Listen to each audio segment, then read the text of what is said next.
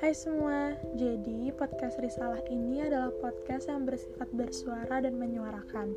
Bersuara adalah tentang kisah-kisah yang pernah aku alami dan menyuarakan beberapa dari suara kalian. Semoga podcast ini bisa bermanfaat.